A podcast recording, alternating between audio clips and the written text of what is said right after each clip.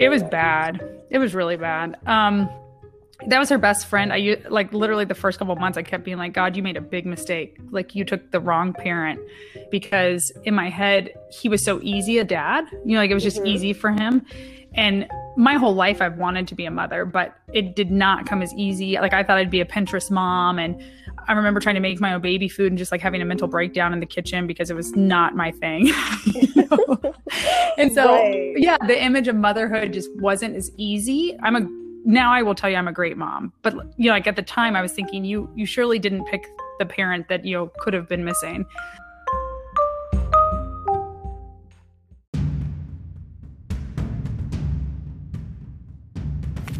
You are now listening to the Unrelenting Humans podcast.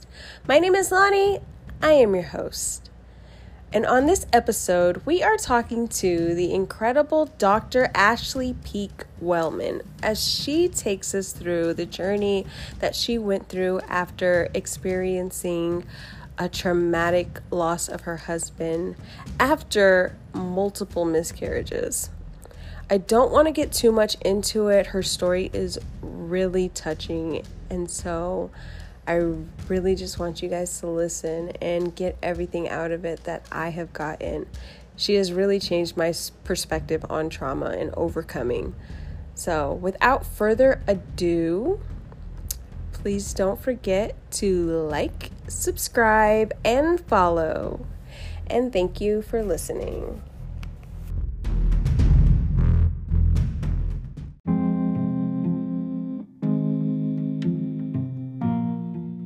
I wanted to know a little bit more about your story.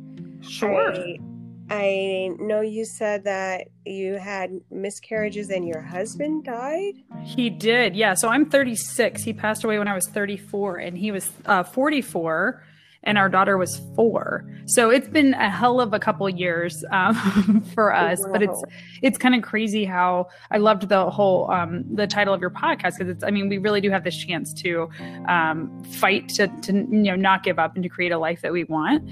So yeah. that's kind of been what I've been trying. Of course, it's a journey. So I'm on that journey now. But um, back in 2016, we had started to try again for a second child, and, and I'm blessed with a beautiful little girl who's six, Reagan. So um, forever fortunate for that. Um, but we thought, you know, okay, having a second baby, the first one was so easy, so we were just naive, you know.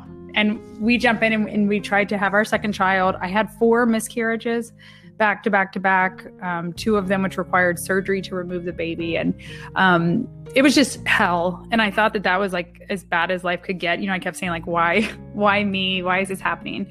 And my husband was always kind of the anchor of the family. And he uh-huh. would, he was like, look, Ash, if you're not happy, like I was busting my rear end as a professor and I had gotten tenure and I was doing all these things in my life that should have been breeding happiness, right? Because they were, quote, successful and I was getting where I needed to be professionally. And I told him I just was so unhappy. And so yeah. he was like, well, then let's move. You know, and I was like, well, that's that's stupid. Um, but he was like, let's move. Like a change of scenery could be good. You know, it could be good just to start somewhere fresh as a family. Yeah. And and so we did. We moved to Fort Worth. Um, that move came with sacrificing a lot of progress in my career. But to me, we were moving from like a small farm town to Texas, and yeah it offered so much more for Reagan, for Buddy, for me. And um, so just like personally, it was better. So we moved, and the day before I started this new job, he had a pulmonary embolism and just collapsed in our home. And no warning, wow. nothing. Yeah, it was just like literally, I went upstairs to take a nap. My daughter was in his lap. I went upstairs. By the time I got upstairs in this new condo we were in, I heard glass break and I ran downstairs and he wasn't breathing. So it was like totally unexpected. Poor Reagan and I witnessed him basically die. And then they took him to the emergency room. Reagan was not with me, but I, I went to the emergency room. They tried to resuscitate him four times. Um, or, or like they, they did resuscitate him four times, got him back. Oh my God. But he didn't come, you know, his consciousness didn't come back, but they got his heart rate back four times. And then eventually the doctor just told me to stop. And she said, Ashley, he's brain dead. You've got to stop, you know? And then Okay, so that was August 12th, 2018. Um, and then it was just kind of this journey of trying to fight for health and happiness in the midst of a nightmare. Yes. Um, work, uh, I think grief kind of alters your world and your place in it. And so work was no longer the stability and the safe place, the normalcy that I thought it was going to be. Um, Mhm. And so I just started creative writing and I'm branching out as an indie author and just wrote my first children's book and doing things that involve Reagan and me starting anew, you know, and letting her Yeah. see the good, the bad, the ugly of a new adventure because I'm realizing you can't really force yourself back into a life that doesn't exist, you know, and there's a lot of growing pains with that, but there's also a lot of permission to rewrite who you are. So we're in the middle of navigating that as a team, which is kind of fun because it's a six year old and I get to see her hopes and excitement. And then God bless her, she has to balance my Yeah. anxieties and yeah, and my excitement and, and um, dreams too. So Yeah. Now I want to know how that was for her. I can't. Oh, God bless her. It was bad. It was really bad. Um, that was her best friend. I like literally the first couple of months, I kept being like, God, you made a big mistake. Like you took the wrong parent because in my head, he was so easy a dad. You know, like it was just Mhm. easy for him. And my whole life, I've wanted to be a mother, but it did not come as easy. Like I thought I'd be a Pinterest mom and I remember trying to make my own baby food and just like having a mental breakdown in the kitchen because it was not my thing. And so, Right. yeah, the image of motherhood just wasn't as easy. I'm a now I will tell you I'm a great mom, but you know, like at the time I was thinking you you surely didn't pick the parent that you know could have been missing. Um, and then you know, like I've had to rewrite that just as a mother and saying like, oh my god, there's moments that I go, buddy would be laughing like I can't do this, or like, oh shit. I'm glad Ashley's the one having to navigate that Right. you know um, but for reagan we had the blessing of a children's grief center that she got to go to and um, i actually as a professor i specialize in grief and trauma and Mhm. following a, a sudden violent death and so i usually am working with homicide survivors and sexual assault survivors and their grief and so i had no clue what to do as a human being but as a scholar i was like wait a minute i tell families what to do so Right. I started like going down the list of things that I tell people that are actually probably horse shit. But but I started doing all the things that I tell them to do and and it worked. So I I reached out and I was getting help for Reagan as a child, right? Their grief is so different than ours. Yeah. And I was letting her see me grieve and then also making sure that I balanced not showing her all of the grief, you know, that Yeah. I was feeling. But um she's a miracle. She's I think art has saved both of us, like creative writing for me and singing and dance and theater for her. It's just um I think at 4 it blew my mind that she could craft her own grief story and preserve kind of this love for her father, but then also learn how to have joy again and not feel guilty. You know, like and it's it's been a journey. And I think it'll always be a journey, but it's I think it's something that I'm grateful I have her and I'm now I look at it like I'm really glad she has me on that journey too because we make a good little team. That's awesome. Mhm. That Mhm. it's good that you guys have each other and it's Oh good that you actually had that knowledge to kind of navigate you guys through that a lot of people just yeah wouldn't even begin to know what to do No. And I think we think kids don't get it, you know, so we're like, oh, well, they don't understand. So we're just going to isolate them from. everything Yeah. And it's like, no, they get it actually more than we probably do because there's, there's so little complications with it. Do you know what I mean? They want the facts and they want to know what's going on and they, they have spurts of emotion and then they, mm-hmm. then they want to go play with Barbie. Do you know what I mean? So it's, it's very different, but it's, I think it's equally complex and it's equally important. And we, I think as adults, we don't want to think our kids grieve, you know, and we, right yeah and we don't we don't know how to manage that so so we just um, isolate them and yeah, or, like, make sure- it. yeah make sure they don't see us cry because we don't want to disturb them and it's it's a it's a um it's a balancing act Yeah. But yeah, it's good for them to see and to learn how to deal with at a young age because in life, we're going to go through stuff and they're going to have to learn how to manage those emotions and grief when they're older. So, absolutely absolutely well. Wow, that's a that's a crazy story. I'm so sorry that you had to go through all of that. Well, you know i you know what's crazy i am also very sad i had to go through all of that but i'm starting to get to the point it's been two years and Um, in some ways, it feels like it's been 20. In some ways, it feels like it's been a month, you know, 20 years and then a month. But um, for me, I'm getting to the point where I'm able to look back and appreciate the blessings in spite of the loss and in spite of the traumatic moments. Because had I not had, you know, like if I hadn't had Reagan and I hadn't known the love of um, being a mother, mm-hmm. I wouldn't have been seeking to be a mother again. And I wouldn't have understood the power of the loss. But I'm a mother. So like how blessed am I to know and to have Reagan? Yeah. And then, you know, with Buddy, I would have I would have married him a million times again had I known he was gonna die nine years later. So, you know, because we had such beautiful moments. So I think reframing the horror of the losses is that I actually know also the other side of that, which is just beautiful, unapologetic love.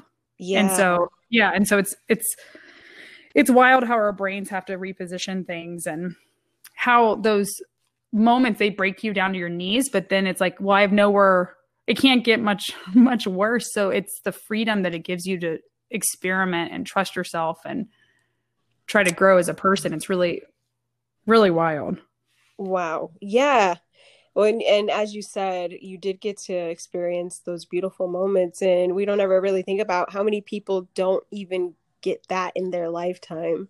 That's right. That's right. And I'm such a better woman because of the relationship that I did get to have with Buddy, you know, and as horrible, like I said, as horrible as it was to witness a traumatic death and to have to navigate that grief with my daughter, you know, I tell her all the time, I'm like, Reagan, you are forever special because, you know, you're your father's. And I believe I'm a better, stronger woman because I was his too. And so it just gives more optimism to the future of we've had it we know that love that's why the hurt was so bad and you know what's crazy is we're so young you know i might love again that way you know a different a different type of love but i get the potential to be loved again right mm-hmm. how magical is that and i get the chance to you know rediscover or redefine a new ashley because the old ashley isn't necessarily there anymore and so it's just i mean it's yeah. it's and and I don't always feel like that. Some days I want to break things or, you know, right? yeah, I cry all day, but but there I'm getting stronger in the moments and being able to kind of redefine them as beautiful instead of always painful. Right.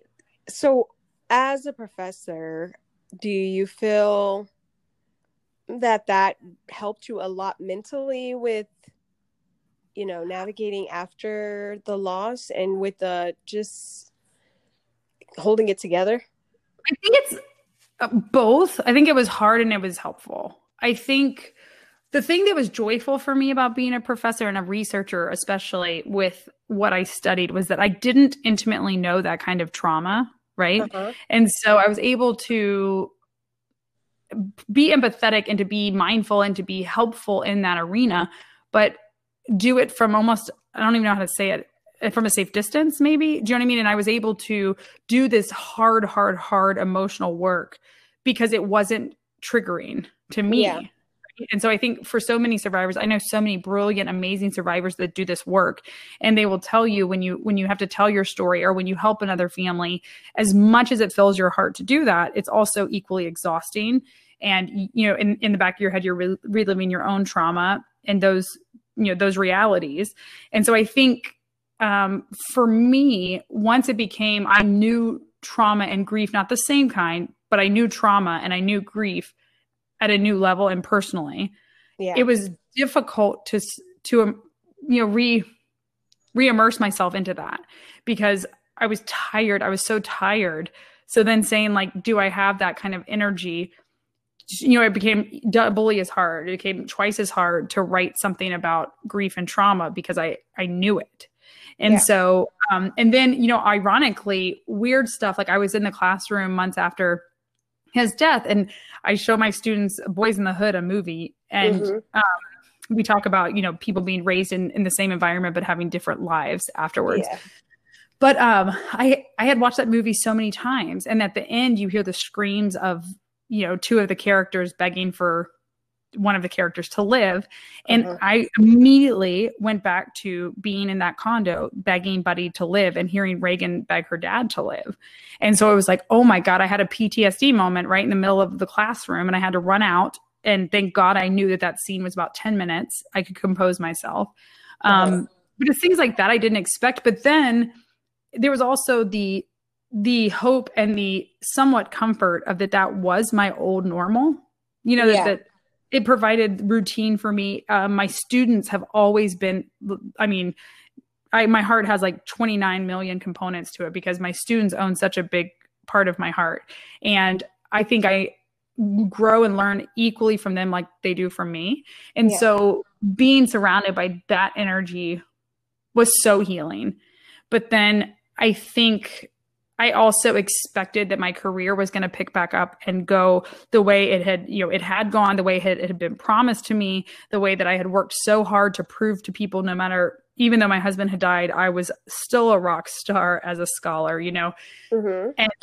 Then I quickly realized grief shifts a lot in your life and it shifts some people that used to be supporters and it you know it takes people who might have been naysayers and make them your biggest fans too. But but at work i i ran into um for some it was just too much right? Like now i was the widow and there was a narrative written about me that i had no concept of.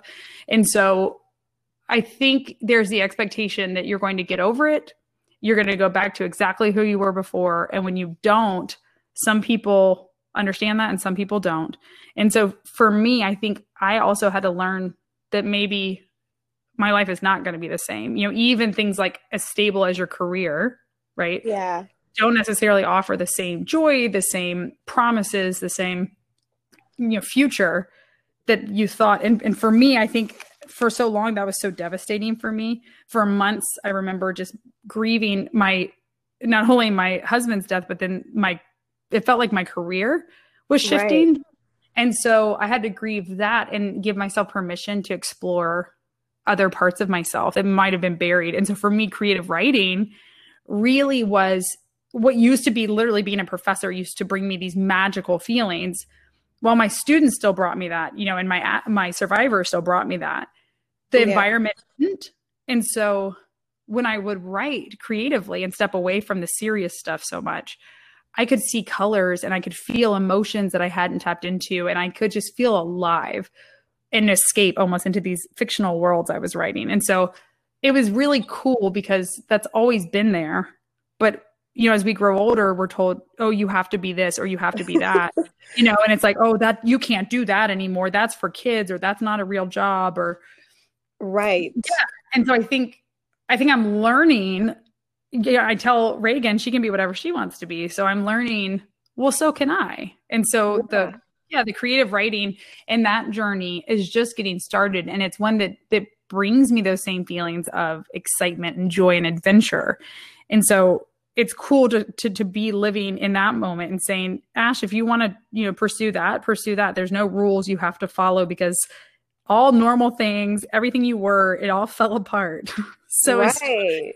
Horrible as that is as you're rebuilding and like band-aid you know putting band-aids all over that that old self what if it just created a brand new beautiful masterpiece you know and so it's and it's just exciting No, really, it is. Uh, from what you just explained, it sounds like you like technically were kind of grieving, grieving the like death of your old self, yes and Yeah. then you were just born into a new, uh, now this new Ashley that lives by a totally different set of rules, and is more open to, you know. Exploring all the things that everyone says isn't what you're supposed to be doing. and I mean, I'm open to so many everything. You know, like I, I am the biggest proponent now of, you know, m- uh, mental health and experimenting with different ways to feel good, right? Because I know how hard it is sometimes to find that light and that joy. And so if someone says like, "Hey, you should try tapping," you know, I'm like, "What is that?" Sure, you should try. You know, you should try this supplement. I'm like, "Sure, okay." I don't care. And then it's what's crazy is that it also opens you up. Life opens you up to so much more empathy and compassion. And I I talk about Reagan. It's funny because as I'm talking about uh, to different people about my daughter, Mhm. it's everything I'm saying about her. It's like, wait a minute, Ashley, that applies to you too. So she's six, you're 36. All of those same things happen for you. We just aren't as like, you know, kind and reflexive with ourselves. But, you know, I watch in Reagan and because she lost her dad, she, I talked to her about, you know what, Reagan, yes, it's sad. Yes, it's traumatic. Yes, I miss daddy. But, think about how special you are, right? You're his, you have an angel, right? And we talk about all this. And there have been comments made to her about, oh, your dad's not here, or this, you know, that girl doesn't have a dad, or these different things. And instead of letting it ruin her, right? I advocate, like, listen, Reagan, they don't understand. I would never wish someone to understand, right? Right. So, but what you know is that you are special. And yes, we're different, but we're also special because of that. And so that's really kind of what my first children's book became was a celebration of her friendship with her fake skeleton, right? She has this posable skeleton that she fell in love with when she was 2. Is that the skeleton in the picture? It is the skeleton in the picture. Oh, yes. And so his name is Fresno. Um, I'm a criminologist, so he was supposed to be in my office, and she adopted him as a best friend, and they would dance, and so so that little picture inspired the first children's book that I that I just have. I have it available for pre-order now, and it's coming out in October officially. But it's the girl who dances with skeletons, my friend Fresno, and it celebrates the fact that what should scare us. Which all of us have many things that scare us, right?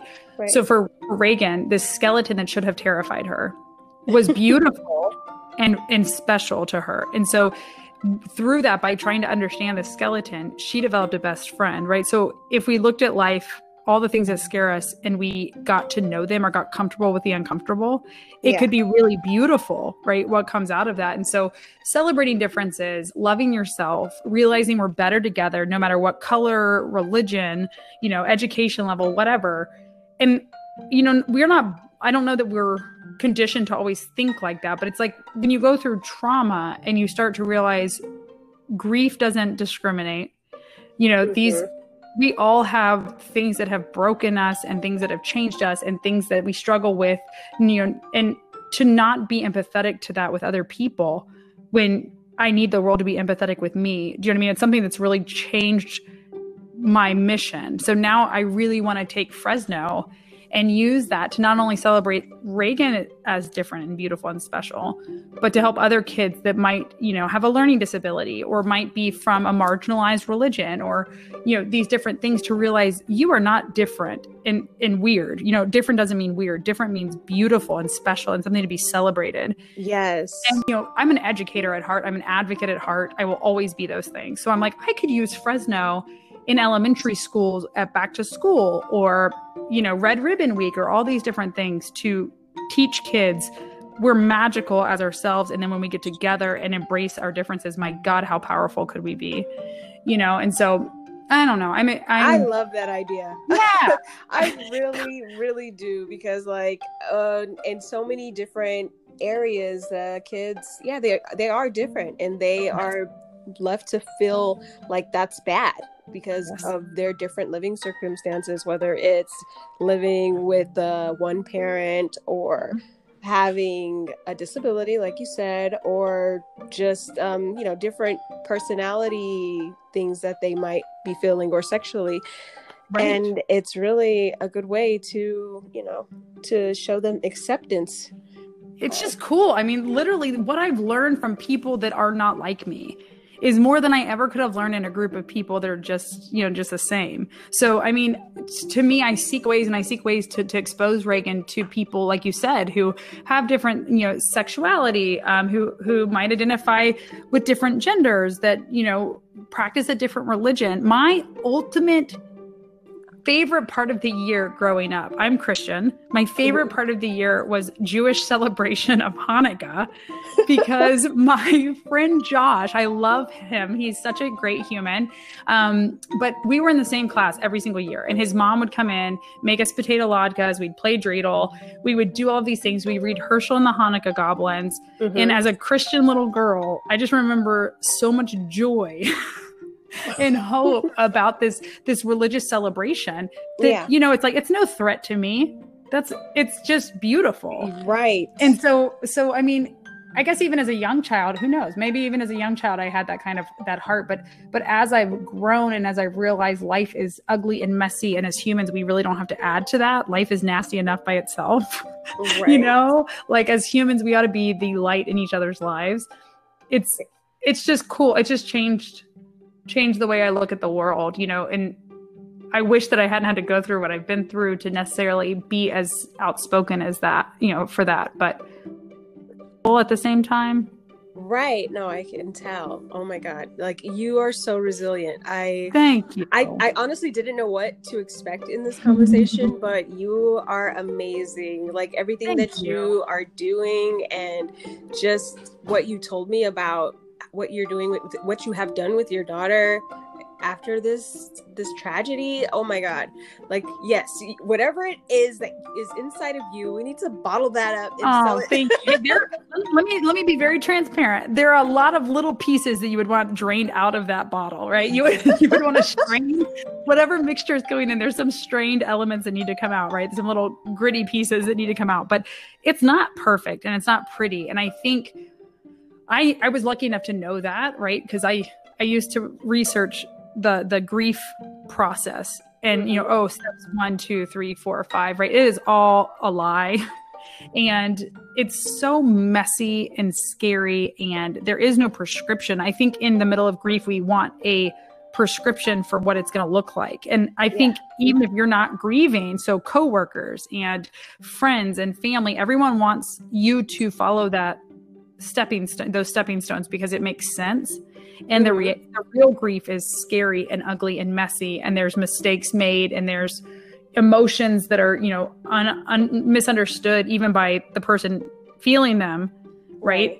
right. So i just think i think one of the greatest things that i've learned is grace for myself and then like we were talking about how much that's translate to grace for others. And you cannot understand trauma, even if you've gone through something similar, right? You can't understand someone else's trauma fully. So yeah. for me, another widow that that had a young child and witnessed a you know traumatic death, I would not fully understand her grief for a multitude of factors. But I but you know, we do start to learn grace and like, man, what I would have done had people overlooked you know a b and c that i did during my grief journey. And you know what i what i wish i had known and how proud i am about you know x y and z because i didn't know i was capable of those things either right? So i think it's it's grace is the ultimate word that i can share with people. And you know i i pray that that people are able to to learn that without trauma and hurt in their life but my god how much quicker i've learned it. With that yeah yeah. definitely so I'm going to go back a little bit because uh, we kind of skimmed over the four miscarriages. Yeah, not fun. not fun. Not fun. No, I can. Uh, no. yeah. That is, yeah. How did you cope with that mentally? Like, even... not well. Um, not well. I honestly have handled Buddy's death in such i mean some people be like you did? I handled it in such a beautiful way compared to the way i handled the, the loss of the babies. And um, to me if, if it you know if someone's a mom who's listening you know that feeling when you get a positive sign on a pregnancy test the dreams start right? Um, the dreams yes. started when you're trying right? But but you know four different times i had i saw a positive on a pregnancy test. A couple times i had seen a sonogram picture you know and and started the adventure of you know belly pictures and these types of things. And so for every single one of those babies i had a plan a mission a name you know like all of these things that we wanted to happen for that baby. And mm-hmm. um, reagan knew about some of them you know like oh there's a baby in mom's belly. And so the first one it's weird because every single one of them was so radically different. Yeah. The first one was this sounds so silly, but I was kind of like, okay, let's be practical here. One in four women has a miscarriage. Okay. So yeah. I'm now contributing to the pool of statistics, right? I'm a I'm a geek and nerd. So I'm like, okay, well, one in four. Good. There's mine. And now, like, I hope, you know, that's that's done. And naively, I was like, well, it's not gonna happen again, you know. And um, so the, the first one I had lost naturally, and I was able to put it into some kind of bizarre scientific perspective. And then the second one, I had, I mean, I was further along. We had started taking belly pictures. I had seen the sonogram of the heartbeat. I had met my mom at the airport with a sign that says baby number two on the way, you know, arrival mm-hmm. time, this and that. Um, and so when I started spotting, no, I did, I did not start spotting. I went in for a normal checkup. And so I actually told my husband, don't come because we've already seen the baby. And yeah. like that's the biggest hurdle. So don't worry about it. So I went in like happy go lucky, you know, oh, let's look at let's look at the baby and see how great I'm doing. And she couldn't find the baby. And I should have been plenty far along now, you know, it had been like four weeks since I had last seen the baby or whatever. Yeah. And there was nothing. And she was so quiet. And I said, whoa, whoa, whoa, whoa. Like, what's going on? And she's like, hold on. So she, you know, she did a, um, a vaginal exam with the ultrasound and she was like, the baby passed away several weeks ago. And she's like, that's why I couldn't see it, you know, on through your oh belly because the baby's been deceased since probably like shortly after we checked last. So there was like a horrific monster feeling. This is probably like so traumatic for anyone listening. um, there was a monster feeling. I felt like I had trapped this little dead baby inside my body and it had not expelled it naturally, which is what had happened with the first time. And so I literally was just, I was terrified. I hated myself. I felt disgusting. And I was like, just get it out. You know, like, please get it out. And they're trying to calm me down. And, yeah you know, they were like, well, you know, we have options. You can take this medicine at home. You can wait to see if you pass it naturally, although you haven't, which concerns us. Or you can have a D&C. And so um, I elected to have the surgery. And I remember the entire time to the hospital, I just cried to my husband. I said, like, I don't, I don't want to do this. Like, I do not want to do this. And I just kept thinking, like, I'm literally taking a baby out of my, I hate this. Right. And so I, um, I was at the this first surgery. You know, it was just pure horror, and I kept begging them like, please check again, make sure the baby's not here. You know, and they're like, Ashley, there's no way that baby's alive. You know, and I made them do another sonogram. I oh, made them do all kinds of stuff because I was like, I needed them to make sure.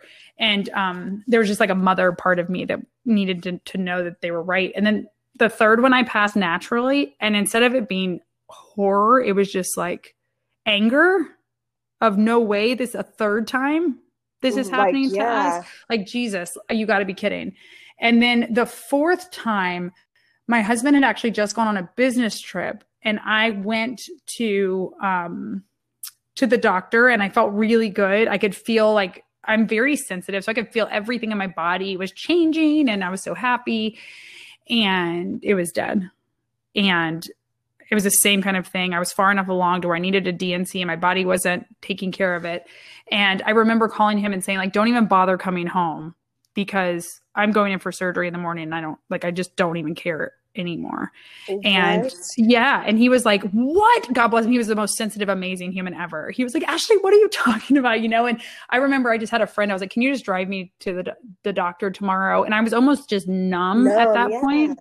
Yeah, and it was it was just wildly different for each one. And then, like I was saying, I taught through all four miscarriages, like actively miscarrying uh, miscarrying in the classroom you know mm-hmm. so like i'm teaching and i'm trying to like students are asking me like what readings they have and i'm literally thinking like i think i'm passing my child right now like this is crazy mm-hmm. and i was so obsessed with my career and that i didn't want anyone to know that i might be you know less than perfect so yeah. i was doing that or i would have a D&C and the next morning i'd be at work you know and and these kinds what? of things yeah so finally at miscarriage 4 after that surgery I remember just being so broken and angry and numb and I told Buddy, I was like, I'm not going to work this week. You know, I can't do this. And there were months that he would just say, like, I just want my wife back. Like, what do I do? Just tell me what you need me to, to do. And that was kind of where we got to this place of like, work wasn't making me happy.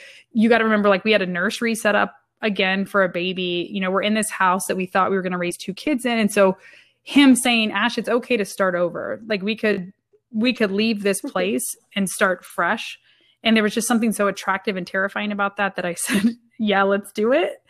So um, I did go to counseling. Finally, I'm stubborn, right? So that was the my first real brush with severe trauma. And so um, eventually, I mean, he kept saying, Ash, like you're not the same yeah girl and I'm worried about you. It was just out of pure love. Like I'm worried about you. And I was like, yeah, I don't like me Right. either right It's now. like, how could you be after Yeah, that? You can't and so and so I, I did get help for that. It was significant it was so helpful learning that you know like look ashley there's nothing wrong with you. It wasn't your fault. You didn't cause it right? Um you know I, it was just like you feel so betr- betrayed by your body and angry and you know everything makes you mad. And so i got to a good place and was so excited about moving and i was like oh my god it's almost like i could physically leave it behind that's very weird. I don't know if this is the best coping mechanism, but like I remember What? leaving Bye Missouri. running away. Yes. Yes. the best. I mean, it's amazing. A lot of different traumatic situations, like It's amazing. Change of scenery. Yeah. It's, Yes. It's very Yes. therapeutic. I remember I remember I locked the door of our house in Missouri and as we drove away, it was like I was leaving so many amazing people that I loved, but I was leaving also trauma that I could it was done. Like it was saying goodbye to that trauma and compartmentalizing it there. Then I get to Texas and that condo that he died in, right? He died 3 weeks after he arrived in Texas, you know? Oh my God. Yeah. So literally this brand new place that had started with such hope and optimism. The physical space was haunting and I was stuck there for he died in August. I was stuck there till February when I finally bought us girls a house. And so it was nightly that I was like walking over where he had passed away. And that's where the writing saved me because at night when it was so silent and scary by myself, I could write and just kind of pretend like I wasn't there. But I remember again when I locked that condo door for the last time and turned my keys in, what I Mhm. was I was like, okay, it's finally goodbye to that trauma in this space. And I could walk away. And so it's interesting. Yeah, it's I always tease people, I'm like, I don't know if this is healthy, but there really is something about turning the key and saying, okay, that's that chapter's done. And I can say goodbye to that that Yeah. part, you know? Yeah, I well, uh, I could just only when you were just saying that it was just three weeks after. Oh my Mhm. God! Only thing I could really say was "fuck." Yes, exactly. yes. I've said that quite a lot. yes.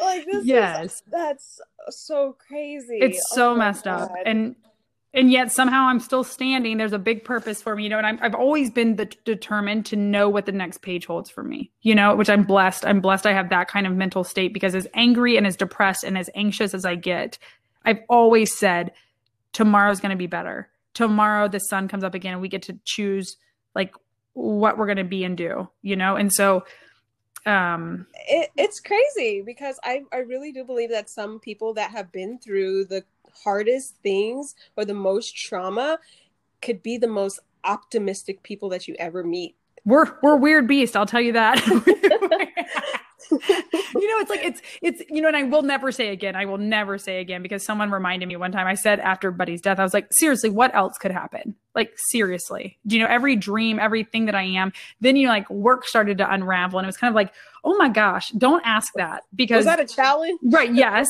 and, you know, and then I look around and I'm like, of all the things I've been through, like we talked about earlier, the love that I do know because I loved, but then had to lose, I was still loved. And I still got a baby. I have so many friends who would be the most amazing biological parents and want so badly to have a baby of their own, and they can't. Who am I to say, like, not rejoice in my moment with my baby? I have a piece of my husband. I have this beautiful baby. And yes, did I see a table of four people and now it's down to two? Yes. But you know what? That bistro table is very cute.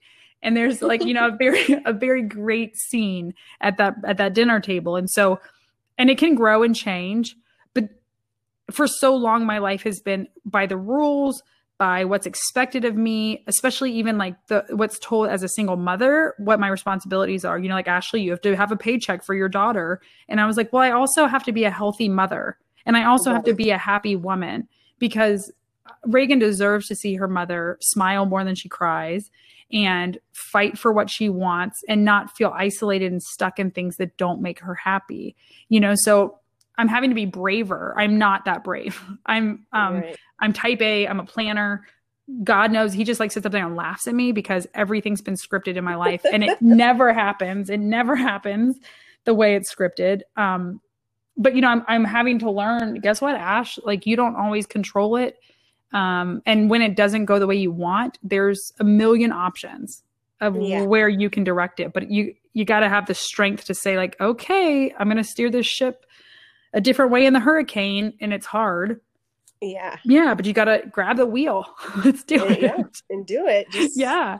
get it done. So I have a question. Yes. Well, since you saw or saw the name of my podcast before I interviewed you, what does unrelenting mean to you? I'm not going to give up.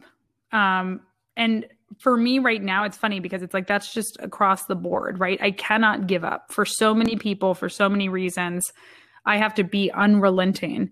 And it's almost to the point where you have to be unapologetic in the way you try to live your life. If if you're trying to live your life with the intent of health and happiness and kindness, right? Then you almost have to be unapologetic because it's not always going to work for the people around you. It's not always going to look the way people wanted it to look for you or that they expect you to comply with what they want, right? It's as a human being being unrelenting in this pursuit of saying I deserve, I'm worthy, I'm valuable enough to fight for a life worth living, right? And even when that life starts to take on a million different forms, keep being unrelenting, right? And so for me right now, it's with my children's book. It's so crazy. I have no business being a children's book author, right? And I love it. I love it.